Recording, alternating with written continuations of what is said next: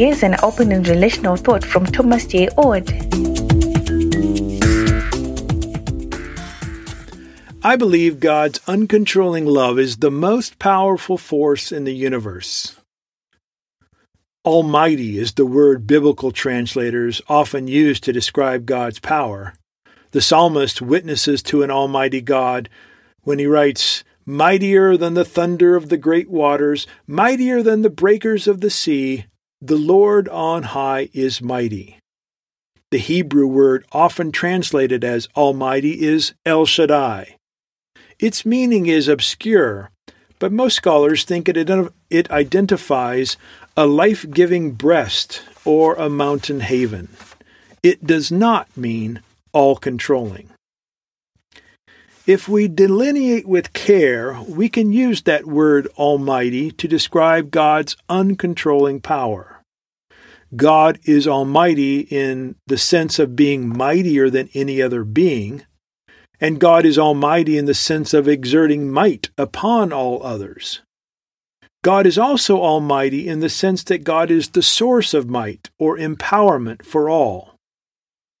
But even an almighty God cannot do some things. This God of love cannot lie according to Numbers 23:19 and Hebrews 6:18. According to scripture, this God cannot grow tired cannot be tempted by evil. A loving God cannot give up on or abandon us.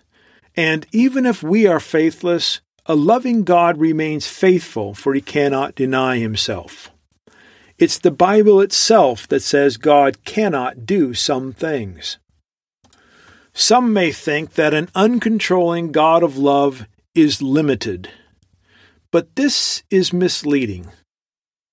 Would we say a God who exists necessarily and everlastingly is limited because this God can't stop existing? Would we say a God who is holy and always loves is limited because this God cannot sin? Would we say that the God who knows all that's knowable is limited because this God can't be ignorant? I agree with Jacob Arminius when he says that we should take care that things unworthy of God not be attributed to his essence, his understanding, and his will. Unquote. God can't do many things, because to do them, God would not be God. The idea that God is unlimited in all respects is incoherent. Biblically faithful and rationally coherent theologies must say God cannot do many activities.